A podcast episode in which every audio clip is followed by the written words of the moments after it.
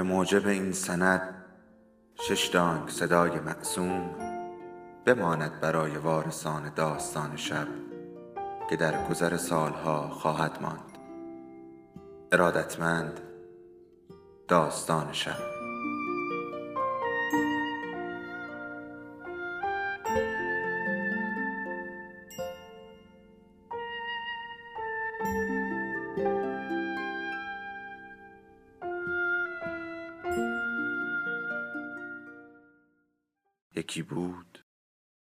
یکی نبود.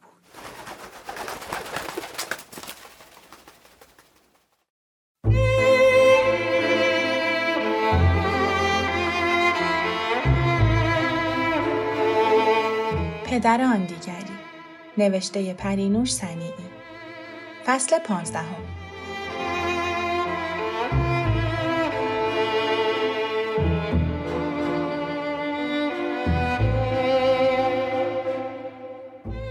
مدرسه ها باز شدند.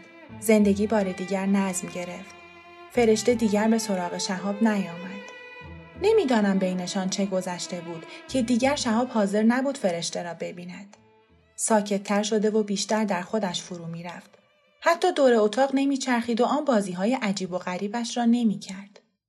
دیگر نقاشی هایش را به من نشان نمی‌داد و چند بار که اتفاقا آنها را دیدم چیزی از طرحهای درهم و برهمش نفهمیدم. و او که نقاشی را در دست من دید چنان با وحشت آن را قاب زد و پاره کرد که احساس کردم چیزی بوده که من نباید می‌دیدم. ولی نگرانی اصلی من رابطه ای او با پدرش بود. ناصر مردی شریف و زحمتکش بود. خودش را وقف خانواده می کرد ولی چیزی کم داشت. چیزی که باید از کودکی میآموخت و به او یاد نداده بودند. او بلد نبود عشق و محبتش را ابراز کند. اظهار محبت از دید او احمقانه بود. از بیان آن شرم داشت. اصولا هر چیزی که با حساب عقل و منطق جور نبود از نظر او بی ارزش و غیر ضروری می نمود. او همه چیز را کامل می خواست و هیچ کمبودی را خصوصا به من و فرزندانش نمی بخشید. آرش با تمام وجود سعی می کرد خواستهای پدر را برآورده کند و آنقدر در این راه پیش رفت تا وسواس کامل بودن او را هم در بر گرفت. در درسها، های خصوصی و های ریز و درشتش غرق شد. ناصر با افتخار از او حرف می‌زد. همه تشویقش می‌کردند و با این حرفها او بیشتر و بیشتر فرو می‌رفت. ناصر از وقتی مطمئن شده بود که شهاب کمبودهایی از نظر ذهنی دارد، بار آرش را چند برابر کرده بود. انگار او تنها با داشتن یک بچه نابغه می توانست ننگ داشتن یک بچه عقب افتاده را جبران کند و غرور جریه دار شدهش را التیام ببخشد. چنین آدمی چگونه می توانست وجود شهاب را هضم کند؟ نه تنها رابطه مناسب عاطفی بینشان ایجاد نمی‌شد بلکه روز به روز بیشتر از هم فاصله می گرفتند. و من در این میان گیج و نگران به ترفندهای احمقانه روی می آوردم که اغلب بی نتیجه بود. مثلا یک بار پیش دستی میوه پدر را به دستش دادم و گفتم شهاب جون اینو ببر برای بابات. ظرف را محکم روی زمین گذاشت. شهاب جون چرا اینطوری می‌کنی؟ بابات از راه اومده خسته است. این میوه رو براش ببر. برو پیشش بشین. دلش برات تنگ شده. نگاهی اعتراضآمیز داشت. دوباره ظرف میوه را به دستش دادم. پاشو پسرم لجبازی نکن پاشو اینو ببر مگه بابا تو دوست نداری؟ لبهایش را برهم فشرد و با حرس ظرف را وسط آشپزخانه پرت کرد. ظرف هزار تکه شد. ناصر فریاد زد. چی بود؟ هاج و واج نگاهش کردم. با سرعت فرار کرد و به اتاقش پناه برد. هیچی پیش دستی از دستم افتاد.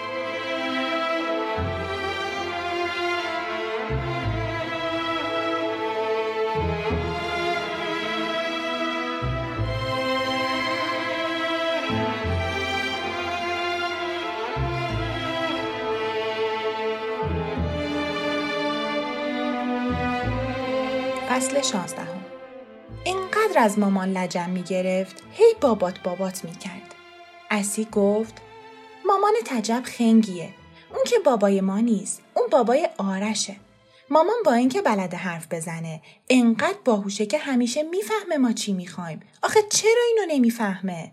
یعنی نمی‌دونه که بچه های خوب، سالم، خوشگل و باهوش مال باباهان و بچه های خنگ، زشت، مریض اونا که نمی‌تونن حرف بزنن مال مامانان. اگه یه ذره حواسش رو جمع کنه به حرفای بابای آرش گوش بده می‌فهمه ها ولی اون حواسش همیشه پرته. قصه ما رو می‌خوره. متوجه نمیشه که بابای آرش وقتی می‌خواد اونو صدا کنه میگه پسرم بیا. همه جا با افتخار میگه این پسرمه. وقتی بهش نگاه می‌کنه توی چشاش پر از خنده و مهربونیه. ولی اصلا دوست نداره به ما نگاه کنه. دوست نداره ما رو به کسی نشون بده. همیشه میگه خانم بیا این بچه تو جمع کن. یعنی این بچه تو. یعنی این بچه توه. بچه من نیست. چطور مامان اینا رو نمی‌فهمه؟ ما هم محلش نمی‌ذاریم. همین مامان برامون بسته. به درستی نمی‌دانم رابطه من و پدر کی و کجا قطع شد. اولین صحنه که به یاد میآورم مربوط به روزی است که شادی را به خانه آوردند. پدر با خوشحالی او را در آغوش گرفته بود. چشمهایش می درخشید. آن روزها هنوز عادت داشتم موقع آمدن او به پیشبازش بروم. خودم را جلوی در می رساندم. دستهایم را بالا می بردم تا او بغلم کند. وقتی در آغوش پدر که بلندترین و زیباترین مکان دیدن جهان بود قرار می گرفتم با خوشحالی دستورش را که می گفت حالا بابا را ببوس اجرا می کردم. آن روزها پدر هنوز از حرف زدن من ناامید نشده و نمی‌دانست که عقب افتاده هستم. ولی آن روز هرچه دستهایم را بلند کردم و دور پدرم چرخیدم پدر در آغوشم نگرفت. حتی مرا ندید. وقتی هم بالاخره شادی را با بوسه ای روی تخت گذاشت مرا که می‌خواستم همین کار را بکنم تا شاید توجه پدر به من جلب شود کنار زد. ناامید و تنها کنار پدر ایستادم. شادی گریه کرد. پدر از جایش پرید و مادر را صدا زد و در این میان با پاهای بزرگش پای کوچک مرا له کرد. درد در تمام تنم پیچید. فریاد کشیدم ولی پدر رفته بود تا شیشه شیر شادی را بیاورد. وقتی برگشت نگاه تندی به من کرد و گفت تو چه بی خودی جیغ می‌زنی؟ او حتی متوجه نشد پای مرا له کرده. روز بعد مادر پرسید پای این بچه چرا کبود شده؟ و پدر که چند روز مرخصی داشت و قرار بود به مادر کمک کند گفت چه می‌دونم لابد به جایی خورده. این بیتوجهی در آن روزهای حساس به من فهماند که جایگاهی در قلب پدر ندارم. دیگر دوروبر او نمی رفتم. می ترسیدم باز هم پایم را لگت کند. چند بار دیگر که خانه آمد و فراموش کرد مرا بغل کند و دستهای آرزومند و برافراشتهام را ندید، جلوی آینه قدی که روی در کمد نصب شده بود نشستم. به خودم که خیلی کوچک و نحیف بودم نگاه کردم و تصمیم گرفتم که دیگر هرگز از آمدن او خوشحال نشوم به استقبالش نروم و او را نبوسم. هرچه من در حرف زدن بیشتر تأخیر می کردم پدر بیشتر از من فاصله می گرفت. گویی حضور من توهینی بود به شخصیت، غرور و مردانگیش و احساس کامل بودن او را زیر سوال می برد. با تعجب به من نگاه می کرد و نمی‌فهمید که خدا چرا چنین ای به او داده. دیگر با من حرف نزد. حتما منطقش می گفت آدم عاقل با کسی که نمی‌تواند جوابش را بدهد حرف نمی‌زند.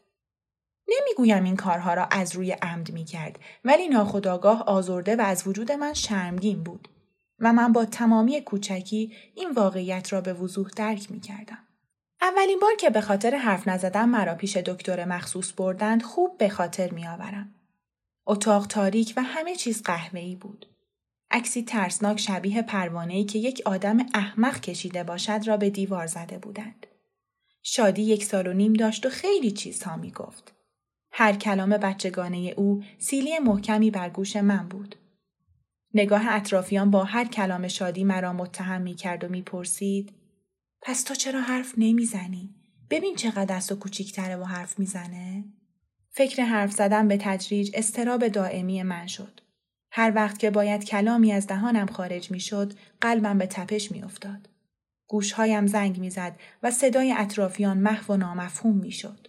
آن روز پدر به دکتر گفت آقای دکتر الان دیگه نزدیک چهار سالشه اما هنوز حرف نمی‌زنه. خواهره یه سال و نیمش مثل بلبل همه چی میگه. مادر بی اختیار گفت ماشالله. و دستش را چند بار به میز جلوی مبل زد. دکتر خودش میگه چیزیش نیست. خودش کم کم شروع می‌کنه. ولی خوب دیگه به نظرم خیلی دیر شده. شاید لازم باشه فکر دیگه ای بکنی. دکتر گفت غیر از حرف زدن مشکل دیگه ای نداره؟ مادر گفت چرا آقای دکتر تازگی خودشو خیس می‌کنه در صورتی که خیلی وقت بود از سرش افتاده بود. ما تو مبهوت به مادر نگاه کردم. باورم نمی‌شد به این سادگی آبروی مرا جلوی غریبه ها ببرد. تازه این اتفاق فقط دو بار اتفاق افتاده بود که آن هم تقصیر خودش بود. چون حواسش به من نیست. انقدر معطل می کند تا اتفاقی که نباید بیفتد میافتد. معمولا بچه ها برای جلب توجه این کارو می‌کنن. به اندازه کافی بهش توجه و محبت می‌کنید؟ پدر گفت ما هر کاری بتونیم براش می‌کنیم. ولی این بچه به نظر من در این زمینه هم مشکل داره. خیلی بیحال و سرده. اصلا انگار احساسات نداره. اگه صد سالم منو نبینه هیچ از دیدنم خوشحال نمیشه. وقتی بغلش می‌کنم فقط فکر فرار کردنه. نمیذار آدم ببوستش. هیچ محبتی رم جواب نمیده. براش اسباب بازی می‌خرم. حتی برای یه لحظه هم خوشحال نمیشه. اصلا نگاهشونم نمی‌کنه. مادر گفت نه اینطورام نیست. وقتی تو نیستی باهاشون بازی می‌کنه. فقط اولش توجه نمی‌کنه. انگار نمی‌فهمه چه چیزی جدیده. بعضی وقتا فکر می‌کنم داره لجبازی می‌کنه. پدر گفت با کی لجبازی می‌کنه؟ بچه این قدی چی می‌فهمه که لجبازی کنه؟ دکتر گفت از نظر جسمی مشکلی نداره؟ به موقع را افتاد. شنواییش خوبه؟ مادر پاسخ داد. نه فکر نکنم. از این نظرم عقب بود. ماشاءالله شادی دو هفته مونده به یه سالش تموم شه راه افتاد. ولی این یه سال و سه ماهش بود که راه رفت. شنواییشم والا نمی‌دونم. البته دکتر گوشش رو معاینه کرده گفته مشکلی نداره. وقتی هم باش حرف می‌زنی می‌فهمه. ولی خب بعضی وقتا که داره کارتون نگاه می‌کنه یا مشغول بازیه هر چی صداش می‌کنم انگار نمیشنوه. بازیاشم یه جورایی عجیب غریبه. ساعتها سر به آسمون دور حوز میدوه. بعد یهو میسته دوباره شروع می‌کنه. مثل دیوونه ها سرم گیج میره. هرچی میگم بشین بچه. انگار اصلا نمیشنوه. دکتر جلو آمد و گفت بذاریدش رو تخت از دکترها خوشم نمی آمد. رفتارشان قابل پیش بینی نبود. گاهی شکلات می‌دادند و گاهی هم بی خود و بی جهت یک سوزن به تن آدم فرو می کردند. انگار مرض داشتند. بعد هم می گفتند درد ندارد. این حرفشان بیشتر از سوزن بی دلیل لجه مرا در می آورد. چقدر دلم می‌خواست من هم یک سوزن به تن دکتر فرو کنم تا ببیند درد دارد یا ندارد. تازه دکتر خودم موهای سفید و قشنگی داشت. مهربان و کوچولو بود. ولی این دکتر با اون سیبیل های سیاه و پرپشت و هیکل گنده مرا به یاد یکی از آدم های بدجنس کارتون ها میانداخت. اصلا قابل دوست داشتن نبود. خصوصا که جلوی چشمم در مورد های من حرف می‌زد و مادر و پدرم را وادار می کرد مرا با شادی مقایسه کند و بیش از پیش به کمبودهای من و برتری شادی پی ببرند. پدر از زمین بلندم کرد. اصلا دوست نداشتم روی تخت معاینه بشینم. پاهایم را سیخ کردم تا نتواند مرا بنشاند. پدر با زور و نگاهی تحکمآمیز نشاندم و به دکتر گفت ملاحظه میفرمایید اصلا معلوم نیست چرا یه دفعه می‌زنه به سرش و لج می‌کنه دکتر جوابی نداد و مشغول معاینه گوش و گلو و قلب و شکمم شد گوشی سرد بود چندشم شد و خودم را جمع کردم آروم بچه آروم گوشی را برداشت سرش را جلوی صورتم گرفت و گفت تو صدای منو میشنوی نه؟ به سیبیل های پرپشت و سیاهش نگاه کردم. دو تا از تارهای مو درست زیر سوراخ دماغش سفید شده بودند. ببی گفت نگاه کن انگار آب دماغش بیرون اومده. خندم گرفت. دکتر برای خودش حرف می‌زد و من تمام توجه هم به سیبیل هایش بود که به شکل مسخره تکان میخوردند و بالا و پایین می‌رفتند. کم کم فکر کردم شاید این موی سفید نیست و همان آب دماغش است که روی سیبیل ها آویزان شده.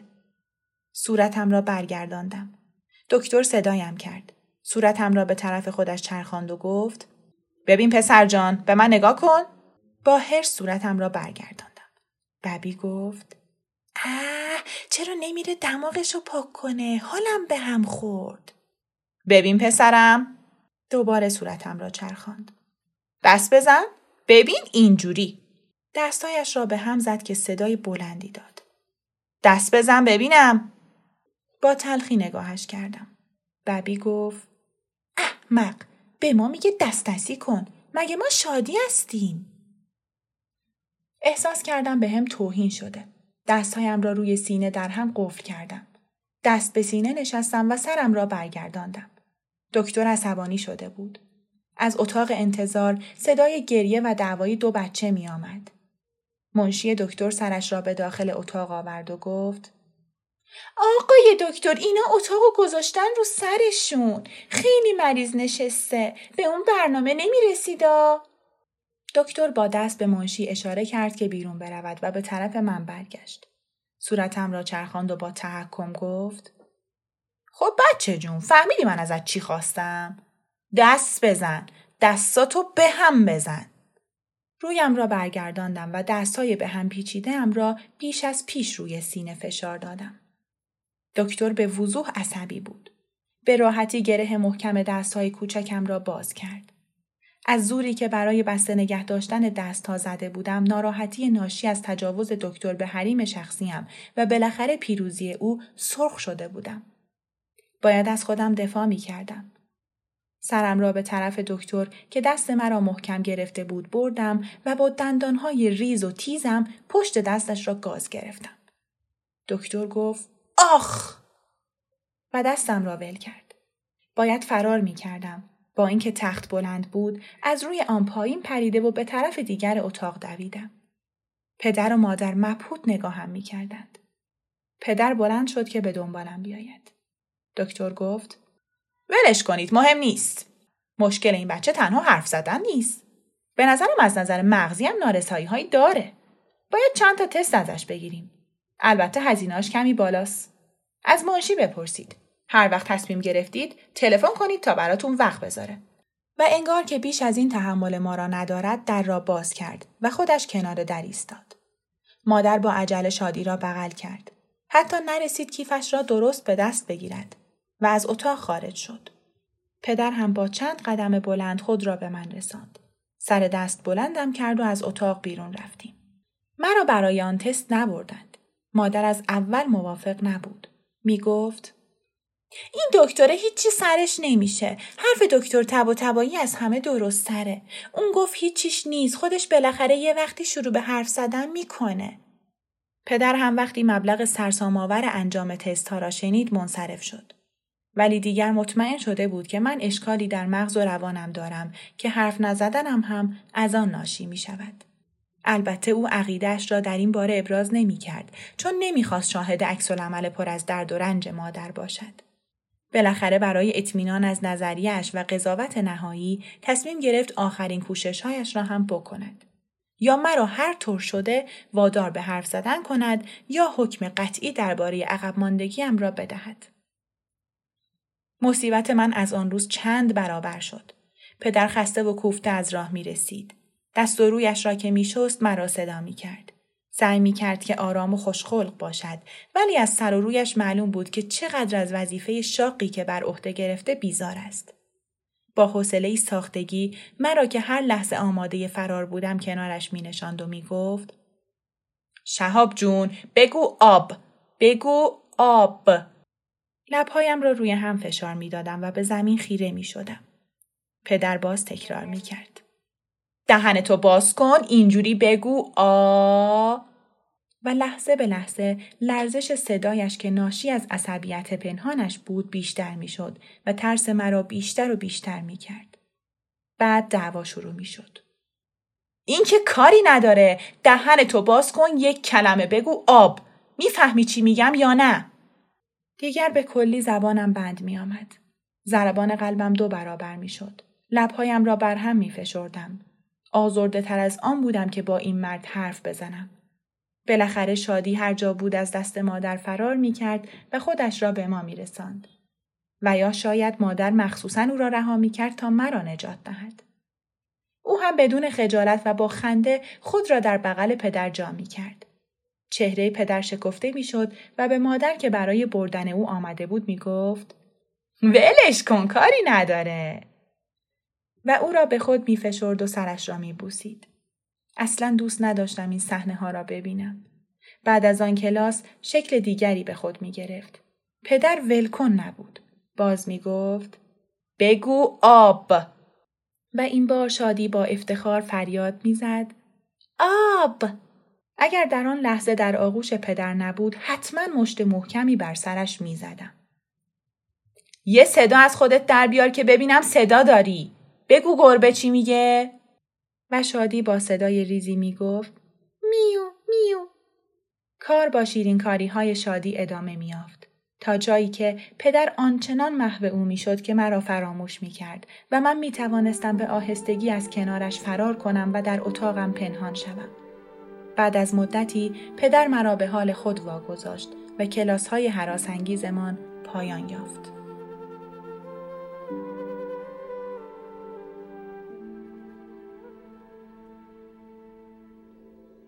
داستان شب بهانه است. برای با هم بودن دور هم نشستن شنیده شدن.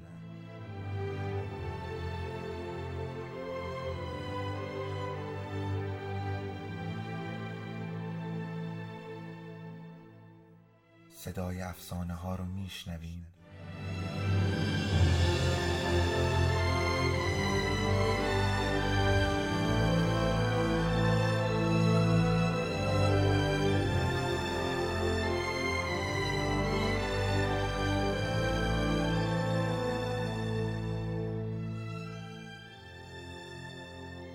toen weg.